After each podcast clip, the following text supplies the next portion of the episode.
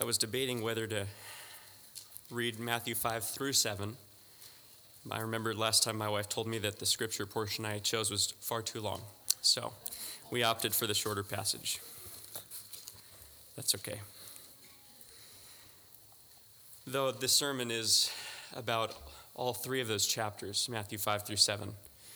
Um, and I don't know if you've ever had a conversation uh, with somebody who, you know, you're talking about sin. Um, maybe not their sin, but just sin in general, and then they've got their scripture memory verse ready for you. Judge not, that ye be not judged.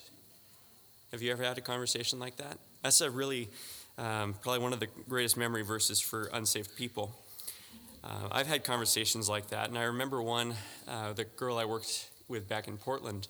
And I know for a fact that she was not a believer and had no interest in following Jesus, but she had that verse memorized. Can you recite the Lord's Prayer from heart? Probably in the King James Version. I bet you can. Except I'm not supposed to bet, so I just I think you probably could. Or have you ever heard someone tell you that if you sin with your right hand, you should cut it off, or if your right hand causes you to sin? Yeah. Have you done it? See both hands. No, just kidding. What about the golden rule? So, whatever you wish others would do to you, go ahead and do that to them. That's a paraphrase. But we have that memorized. Enter by the narrow gate. You are the salt of the earth and the light of the world. How about this? The wise man built his house upon the rock. Jeremy, can we sing that? Um, no. See, even if we're newer Christians, we have these things memorized. We've heard them forever. They're part of our culture, they're part of the English language. And you know what? They all of them come from the Sermon on the Mount, which is recorded in Matthew 5 through 7. And if I had to guess, I'd say that the Sermon on the Mount is probably the most famous sermon in the world and the least understood sermon in the world.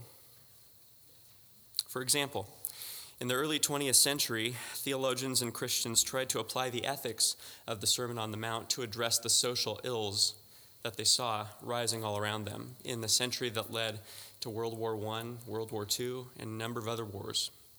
They did this without any reference to Christ and the gospel, and thus was born the social justice gospel, which finds its hope not in a Messiah who saves from sin, but in alleviating poverty and doing good for those less fortunate. Now, I think the Lord would have us do good to those less fortunate, but never apart from the gospel.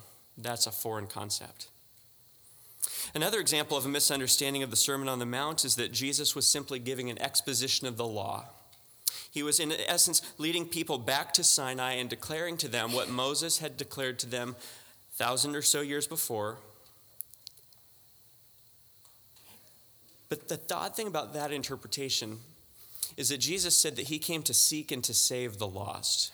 And it would be kind of an odd way to seek and save the lost by simply bringing them back to a mountain and a law with which they could never be saved to begin with.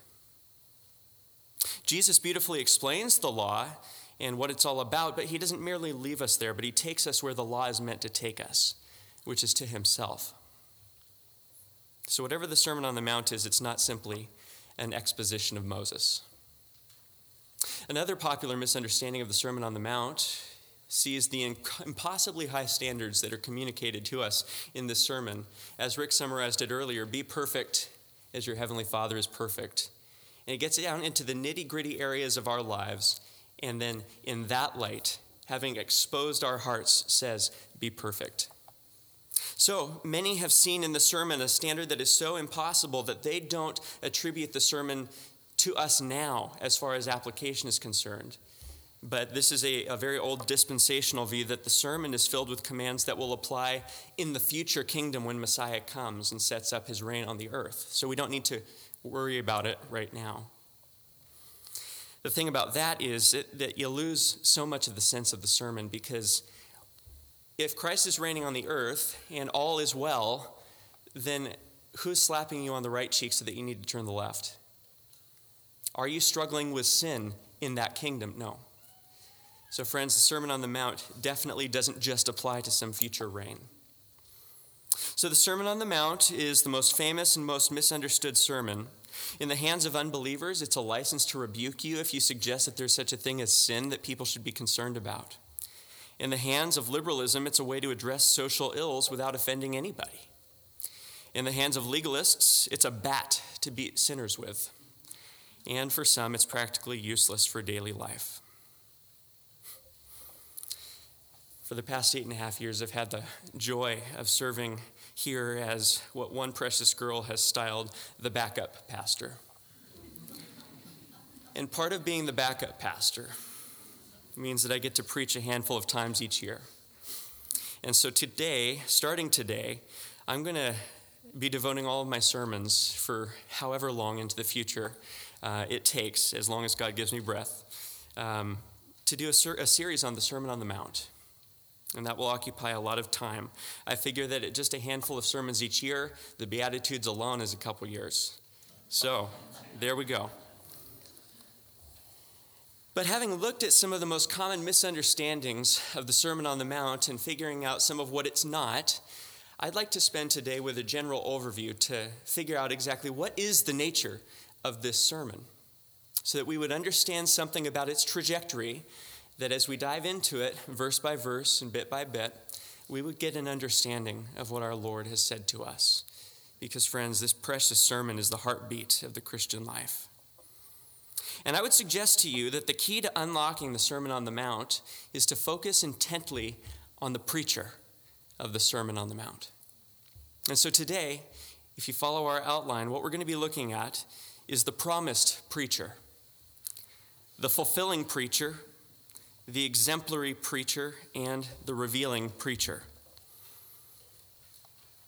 And of course, the preacher of our sermon is none other than the Lord Jesus Christ. And so let's dive right in and look at the promised preacher. How was Jesus the promised one who was expected by Israel, at least by those who, cons- who were concerned about what the Old Testament prophecy said? And how does he, in this sermon, show us that he is that person? Well, in order to see this, we have to understand the sermon in the context of the whole Gospel of Matthew. Matthew is a masterful storyteller, and his gospel is entirely Jewish.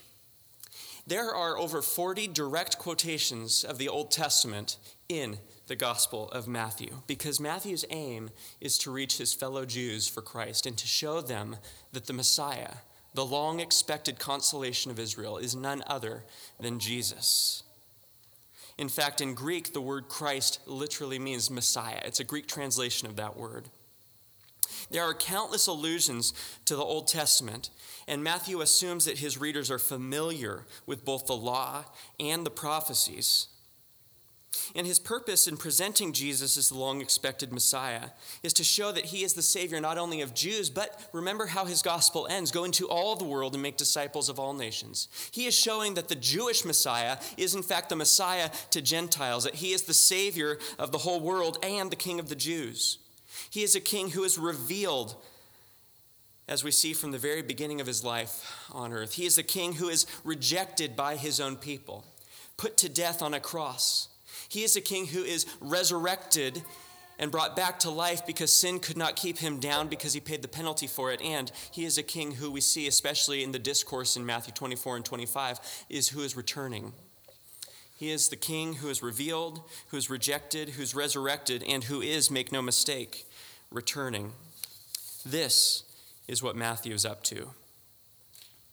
And he arranges his gospel around a series of teaching blocks known as discourses, beginning with the Sermon on the Mount.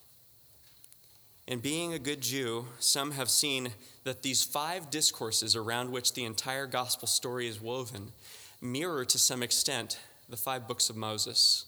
In fact, that was a very common Jewish way of writing, to arrange things in groups of five because of how highly esteemed and revered the law of Moses is. And in the whole book of Matthew, and particularly in the Sermon on the Mount, what we see about Jesus is that he is the promised one.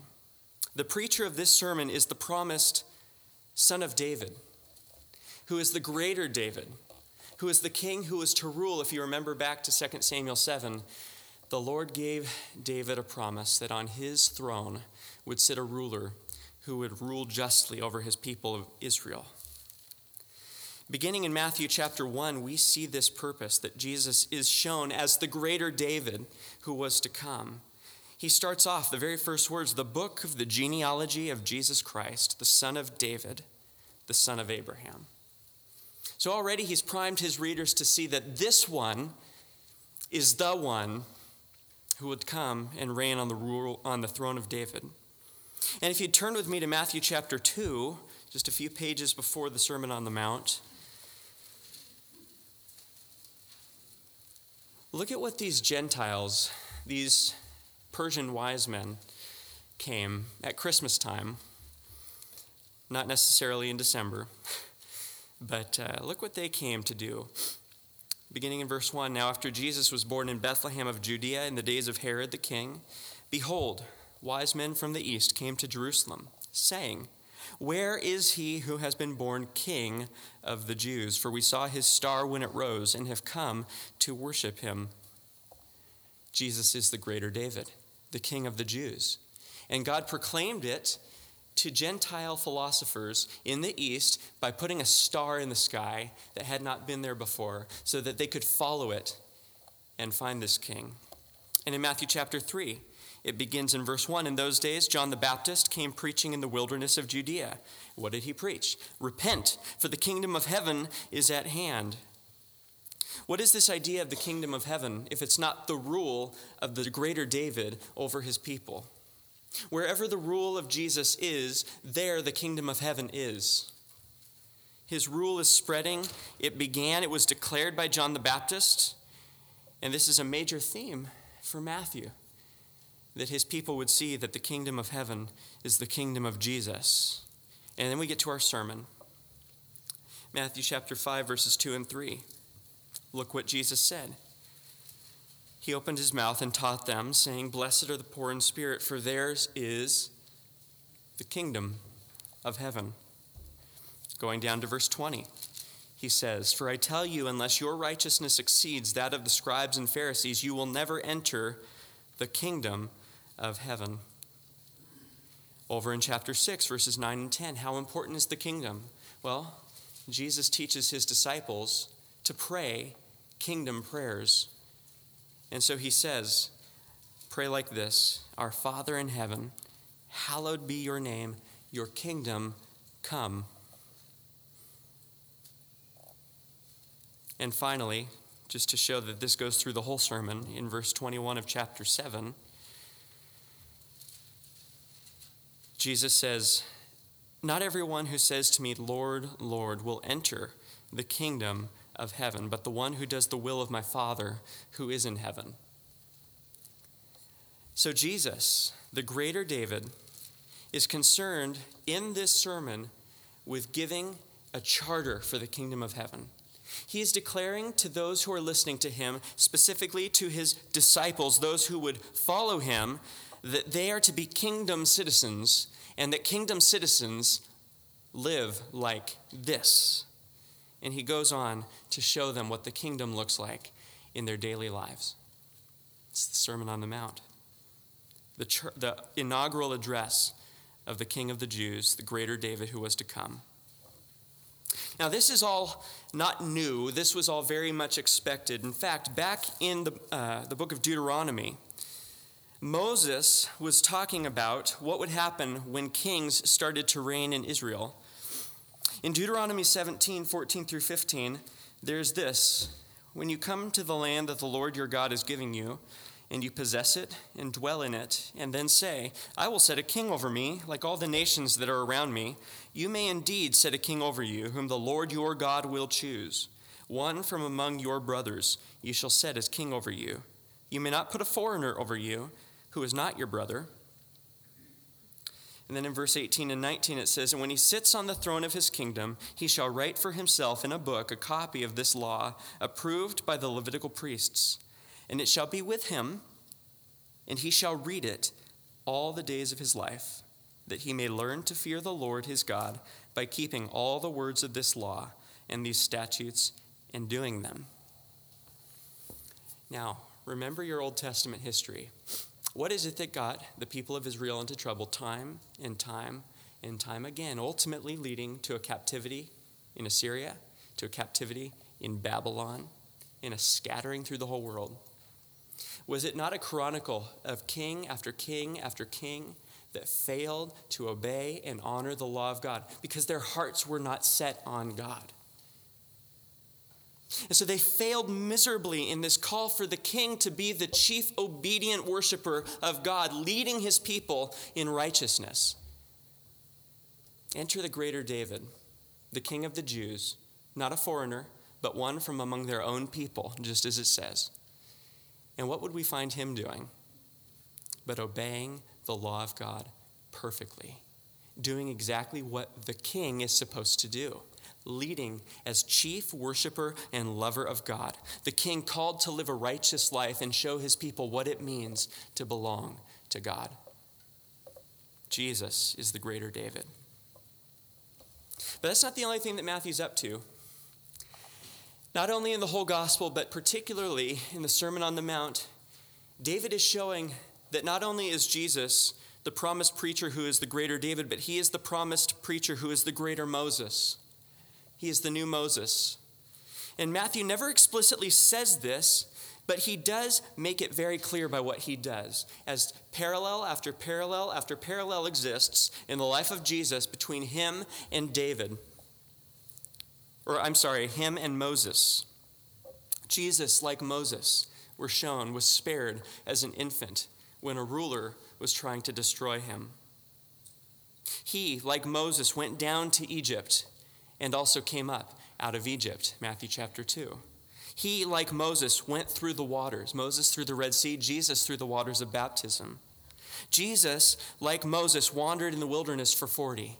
It was 40 years for Moses and the people of Israel. It was 40 days for Jesus. And he, like Moses, and this is important, look at Matthew 5 1, please. He went up on the mountain. Even in how the Sermon on the Mount is framed, Matthew is showing this is the guy. This is the greater Moses. Our book of Matthew is written in Greek, okay? And this Greek phrase, up on the mountain, is found three times in the Greek translation of the Old Testament, which is known as the Septuagint, abbreviated by LXX, Roman numeral for 70, because tradition had it that it was translated by 70 men.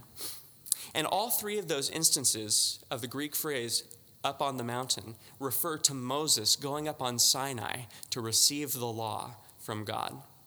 And here we have the greater Moses going up on the mountain, hearkening back to that image of Moses. He, like Moses, appointed 12 men to serve with him, which is exactly what Moses did in Numbers chapter 1 to serve as leaders of the tribes of Israel. And on and on it goes, all throughout the whole gospel.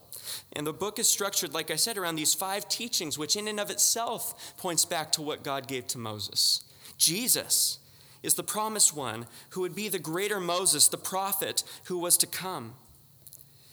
In Deuteronomy chapter 18, this is exactly what Moses said needed to happen. He said, The Lord your God will raise up for you a prophet like me from among you, from your brothers. It is to him you shall listen. And here he comes. Will we listen? The Sermon on the Mount is the first teaching of the greater Moses, the greater than Moses who was to come to Israel. He's the promised teacher who goes up on the mountain and sits down the way that Jewish tradition holds that Moses sat down when he received the law. Only this time, he doesn't simply restate the law, but shows them the heart of the law. And I would argue he does that by showing them himself. A summary of the law's requirements has already been referenced twice this morning, but it's worth, worth stating again in Matthew 5:48, you therefore must be perfect as your heavenly Father is perfect. This has always been the requirement of the law. God has always required perfection because he himself is perfect. And that's always been what the law has been about. It's been about showing the character and the holiness of God and what impact that has on the people that God would call his own. And all along, because his perfection cannot, it cannot be violated. His holiness cannot be smeared. His, his justice cannot be just set off to the side when the law is broken. That's why, as Jesus' half brother James put it, whoever keeps the whole law but fails in one point has become accountable for all of it. Hmm. That is a really high standard. And especially for those who are type A, that's the brink of despair. And what's even more maddening is that it's true. It's true. So, do you see why those who have tried to find favor with God through the good things they do have always missed the mark by a long shot?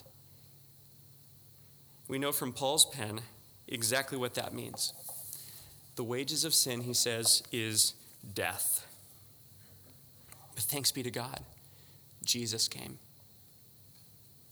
As the rest of the verse says, the free gift of God is eternal life in Christ Jesus our Lord. He is our Lord who is the greater David reigning over his people. He's the greatest, he's the greater Moses who preached the gospel of how sinners who are condemned by the law of Moses could be saved from their sins and given new life in God. And so, the Sermon on the Mount, we see that Jesus was not only the promised preacher who would come, but he's also the fulfilling preacher who did what no one else could. He was the preacher who not only explained God's holiness, but lived God's holiness in a way that no one else ever would. And therefore, he was the perfect standard, the perfect substitute, the perfect Savior, who, Emmanuel, is God with us. He is the fulfilling preacher. Look down with me, if you would, at verses 17 and 18 of chapter 5. Jesus says, Do not think that I have come to abolish the law or the prophets. I have not come to abolish them, but to fulfill them.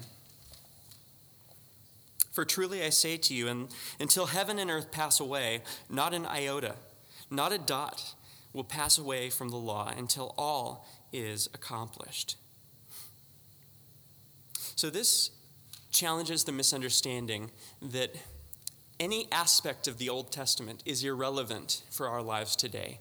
This completely undermines the view that we can get rid of that Old Testament, as one prominent American preacher recently published in a book. The Old Testament is, is, is irrelevant to us, it's useless. We have no business with that. We're Christians. Jesus says no.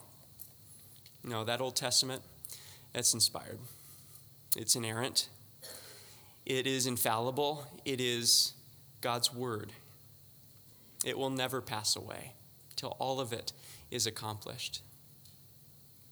It is entirely relevant. The question is how? Well, when Jesus comes, the game changes. He says, I have not come to abolish that, but I have come to fulfill it. I've come to bring it to its purpose, to complete it, to do what nothing, no one else ever could do. And there are three ways in particular that Jesus fulfilled the law and the prophets. At least three. I'm just going to mention three here today. First, he fulfilled the types. What we mean by that is the things in the law that pointed forward to a greater reality, the way that um, the author of Hebrews kind of he called it a shadow. Uh, if you think about a shadow, um, if you okay, so look on that wall, okay, and all along the top of that wall there you see a shadow, and where's that shadow coming from? It's coming from the overhang. And if all you saw was that shadow, what would that tell you? Well, it tell you that there's something above it that the light is hitting, and that's what's casting the shadow. The shadow is an indication of the overhang. That's probably a poor illustration, but you get the point. In the same way, the sacrifices, the food laws, the feasts, all those requirements about clothing and mixed fabrics and things that the Jews could and couldn't do, What were they about? Well, they were types pointing forward to what's called the antitype. They were a shadow pointing forward to the substance. And in fact, that's exactly what Paul says in Colossians chapter 2.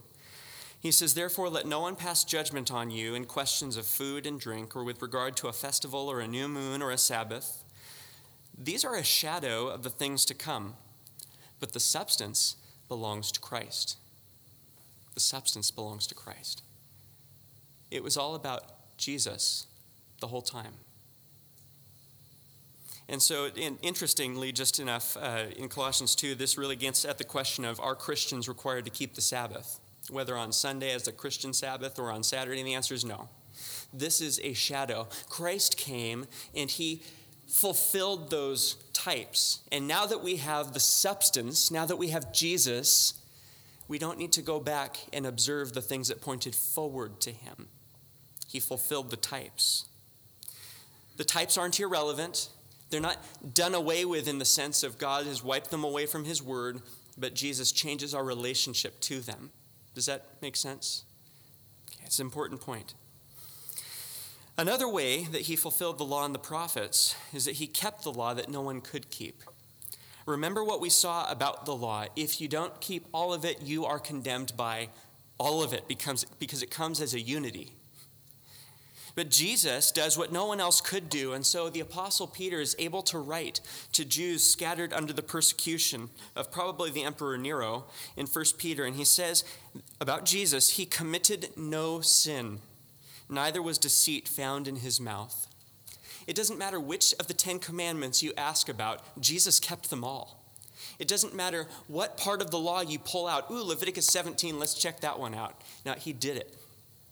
Jesus fulfilled the law by doing what no one ever could do, and he flawlessly lived before God as the perfect righteous one.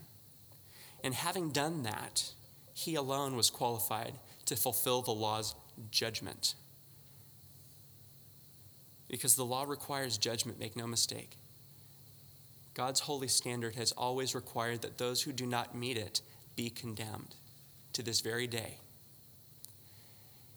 In Jesus, in that same passage, Peter goes on to explain himself, Jesus, bore our sins in his body on the tree, that we might die to sin and live to righteousness. By his wounds you have been healed.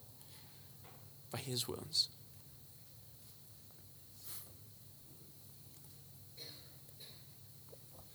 See, the Sermon on the Mount was preached by Jesus at a crucial transition point in human history. The last prophet in the Old Testament sense, John, John the Baptist, just before the Sermon on the Mount was preached, had been arrested. His ministry had been ended by the rulers of that day. And Jewish religion sought righteousness through a law that couldn't be kept, which was why the Pharisees were such legalists, because that's what they taught the people. And here comes John the Baptist the last of the Old Testament prophets, who announces that Jesus is the Lamb of God who would actually take away the sin of the world. It wasn't through Pharisaic religion, it wasn't through legalism, it wasn't through self righteousness. No, it's through this guy, the Lamb of God who takes away the sin of the world. So at long last, sinners could truly be cleansed. At long last, the Messiah had come to announce his kingdom. The new Moses had arrived not to give again the law but to fulfill the law and give grace to sinners who were crushed under the law's requirements. And this is how John, the apostle, begins his gospel. For the law was given through Moses, grace and truth came through Jesus Christ. In the Sermon on the Mount, Jesus is shown to be the promised preacher who would lead his people on the true exodus that the first exodus pointed forward to. And as the sermon unfolds through chapters 5 and 6, Jesus is shown also to be the exemplary preacher, whose holiness and righteous character are shown to be the model for the lives of those who would follow after him, who are redeemed. And in this sense, Jesus is the exemplary preacher, because everything he says in the Sermon on the Mount he did. He did. And aren't you glad about that? Because, friends, our salvation depends on it. It's very easy to see the sermon as a list of do's and don'ts and to miss Jesus entirely. Remember, this has been one of the major points of misunderstanding this sermon throughout the history of its interpretation, especially in the 20th century. Liberalism came along and took these amazing words that point to Jesus and our need for Him and completely stripped them of all their power by saying, hey, we don't need to hinder people with talk of sin. Let's just love them the way that Jesus said. Friends, God is love. But abomination is the idea that love exists apart from the gospel of Jesus Christ. I can't think of a more loveless way to come alongside somebody. We have to understand the sermon as more than this. But you can understand the temptation, right? What must I do for my life to improve? Well, I need to I need to not be so angry. And so I'm going to look at Jesus, I'm going to meditate on his words, Everyone who is angry with his brother will be liable to judgment because if I just think about that and remember that, I can be less angry. Or I need to have more integrity in my speech. And so I'm going to look at, at this thing on oaths in Matthew 5 and say, let your simply, let your, let you, let what you say simply be yes or no. Anything more than this comes from evil. I'm sure that was made into a plaque somewhere and put on some kid's bedroom wall by mom. It's easy to do. Love your neighbor and hate your enemy. Jesus says, You've heard it said, but I say, love your enemies and pray for those who persecute you. Okay, I could do that. But how easy would it be to do that and miss Jesus? Many people have tried to apply the Sermon on the Mount to society and say this would make for really good government. And you know what? Yeah, it would. I'm sure it would. The problem is have you seen Congress? Have you seen who's voting? Have you looked in the mirror? Friends, no society can do this because what Jesus shows us is that in order to do this, something radical has to happen to us from the outside. We can't conjure it up from the inside. We're not that good. In fact, Jesus says, unless you're perfect, you're not good at all. And so, whatever this is, we better not just try to apply it to government because that's not what it's for. So, what should our relationship be to the ethics of the Sermon on the Mount? Well, remember, the key is to look at the preacher. He is the exemplar. This sermon, when we understand it, when we go back to it, when we see exactly what Jesus is saying, what else are you going to look at that's going to bring you to your knees and bring you back to the throne of grace every single day?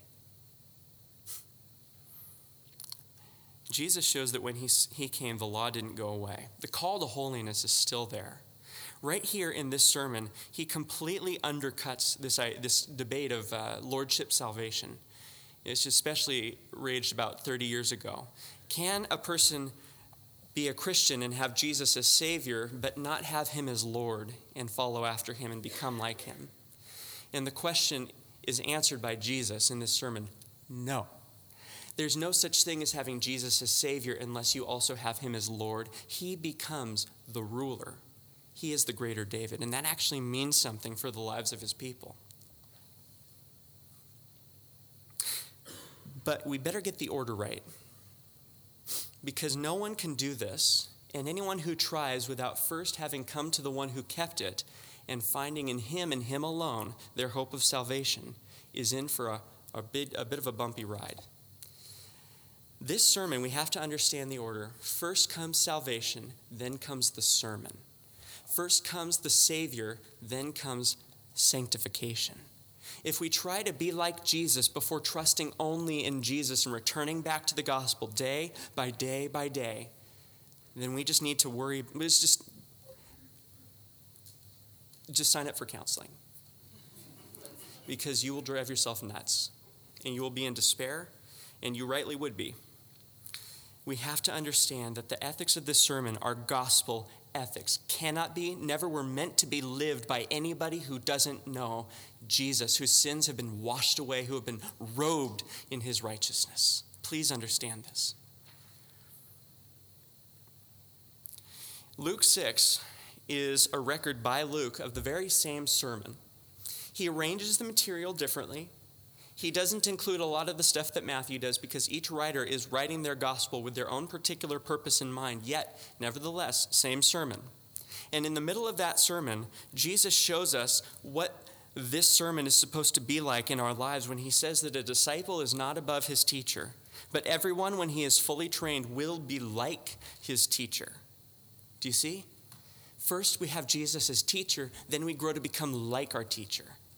First salvation, then sanctification. And here in the sermon, Jesus is the master teacher who teaches his redeemed people how to be like him. It is our training manual for the Christian life. It's not a manual about how to be saved, but how to live as saved people. That's the whole thing that's going on here. It's not about keeping the law for righteousness, but manifesting Christ's righteousness through Christ likeness. And that's why Jesus is the promised preacher who reveals God to us, the fulfilling preacher who makes life with God possible by keeping the law for us. He's the exemplary preacher who shows his people what it looks like to be his people. And if I had to summarize the main message of all three chapters down to one short sentence so that we could remember it, it would go like this What is Jesus saying here? He's saying that those who are saved look like their Savior. Those who are saved look like their Savior.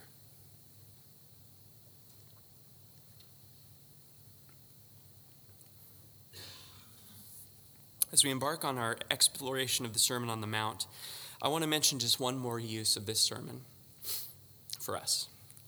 The sermon's very revealing. It is very revealing. And I'm going to talk about what this sermon reveals about us by actually going through the outline of the sermon so that we keep in mind how it's unfolding and what's going on in each major block. Okay? And here we have our revealing preacher, our preacher who reveals things about us. First, Matthew 5, verses 3 through 16. First, we see that Christ is the preacher who reveals our desperate need for the new birth. When's the last time you read? Okay, I know when you read the Beatitudes because Jesse read them to us. So remember those, okay? Just 40 minutes ago. Um, who in the world can be the Beatitudes? That, this isn't describing what someone does, this is describing who someone is. Now, I've been a Christian for a long time. And I look at that and I go, whoa, what is going on here? And I know that if I've been a Christian for a long time and been serious about my faith, and these are just piercing, this, there's no way that we can just be these things apart from Jesus. No, right from the very start, he's saying how much we need him. Unless we have the new birth, unless the Holy Spirit has come and given us life where before there was spiritual death, unless God has done that work, don't read further because we'll completely mess up the order. And there's nothing that Satan would like more than for us to mess up the order and try to earn our salvation. And so the first thing we see is our desperate need for the new birth. And so the Beatitudes, they describe the gospel character of citizens of the kingdom. Because remember, Jesus is the greater David. This is his kingdom manifesto. And how do his citizens, what are they? They are beatitude people. And then, what is the role of citizens of the kingdom as they're living out kingdom life in a sinful world? Well, Jesus says to them, You are the salt of the earth and the light of the world, in verses 13 through 16. And so, we're revealed our desperate need for the new birth, which raises a question Am I born again? Do I know that God's life is within me? Has my whole hope been put in Jesus? Because unless it has, unless the new birth has come upon me, I shouldn't try to apply this sermon. But having assumed the new birth, in verses 13 through 16, we come to the next major section in Matthew 5 17 through 48, where we see that Christ is the preacher who reveals that kingdom citizens love their neighbors as themselves. Remember, Jesus fulfilled the law, and now his people live it out to their neighbors. This whole love your neighbor as yourself thing didn't come up in the New Testament. No, that was Leviticus. God's holiness expressed in neighbor love is kingdom ethics. Okay? God's holiness expressed in neighbor love is kingdom ethics. And so he talks about anger and murder and what our hearts should be toward our brothers and sisters. He talks about lust, and he gets right to the heart with the issue of adultery. He talks about marriage and its sanctity. He talks about integrity of our speech. He talks about what to do when you're wronged by somebody else. And he talks about loving your enemies. I was griping about somebody to my wife last night, and then I stopped and I'm like, ah, I got to preach on the Sermon on the Mount tomorrow. This person's not even my enemy, and if I'm supposed to love my enemy, I got to love this person. You see, Jesus, he shows us what neighbor love looks like. And then in chapter 6, the whole of chapter 6, Christ is shown to be the preacher revealing that life in God's kingdom is life in God's presence. How often do we try to go about doing Christian things without actually spending time with Christ? But this whole chapter in the Sermon on the Mount shows us that no, the Christian life must be lived in the presence of God. It's what the reformers referred to by the Latin phrase coram deo life before the face of God. And so we see Jesus talking about how to go about doing acts of mercy with God, how to pray and spend time with God, the proper use of fasting, the proper use of money, and what it looks like to trust God in a world where scary things happen. Christ is the preacher who reveals that kingdom life is life with God's presence. And then finally, in chapter 7, we see Christ as the preacher who reveals that saving faith is obedient faith. Saving faith is obedient faith. That very sobering passage that we've heard not everyone who says to me, Lord, Lord, will enter the kingdom of heaven, but the one who does the will of my Father who is in heaven. That pretty well sums it up. Jesus is showing that the Christian life is a life of obedient faith having trusted in Jesus, we seek to live like Jesus with the help of the Holy Spirit in God's presence. And he brings it all together with that great call to enter the narrow gate, trusting Jesus alone and taking seriously his call to walk with him as his people in the world. In James 1:18 just a couple weeks ago or a few weeks ago Pastor John preached to us about this idea of first fruits. Remember that verse? Of his own will, he brought us forth by the word of truth, that we should be a kind of first fruits of his creatures. Do you remember what that concept of first fruits was all about? First fruits of what? Well, Jesus is coming back. And when he comes, he's changing everything.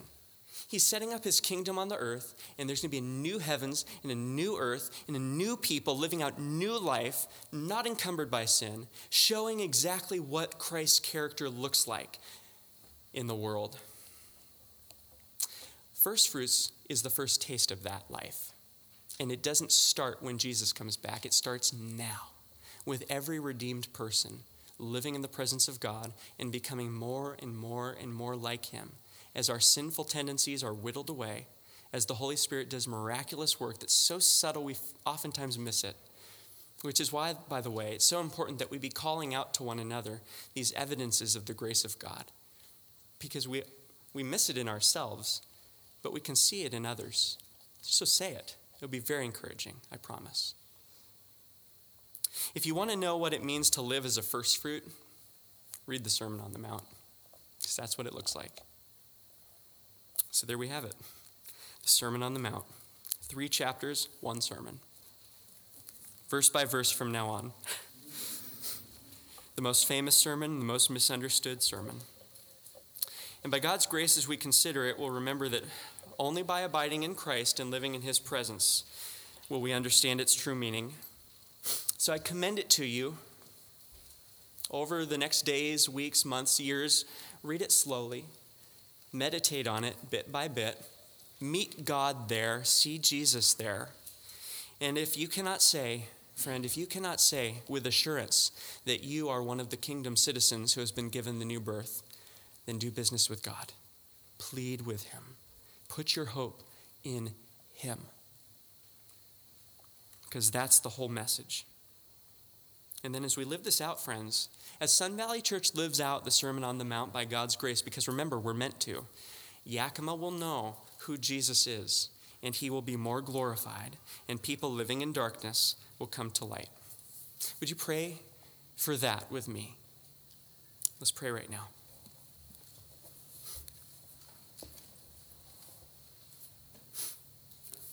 Father in heaven, hallowed be your name. We worship you and adore you for the holy God that you are. And we know from your scriptures that we cannot compare with your holiness, not even close. We have none of our own. We thank you for revealing our only hope, Jesus, the new David, our King, Jesus, the new Moses, who would come to teach your people and to lead us in the exodus from sin into salvation. We praise you that you are the God of salvation. We pray that as surely as you have saved us, you would sanctify us and make us more like our Savior. Grant us the strength to face our sin by your help and in your presence to make war against it as we love our neighbors as ourselves, as we love you and seek you and grow in prayer and intimacy with you. Help us to live as citizens of the kingdom of heaven in Yakima. And we pray that as we do, that you would draw sinners to their Savior and show Yakima the only hope that it has. Father, we commit this prayer to you, knowing that it is your will, believing you to do it, and thanking you for it. In the name of Jesus Christ, our Savior. Amen.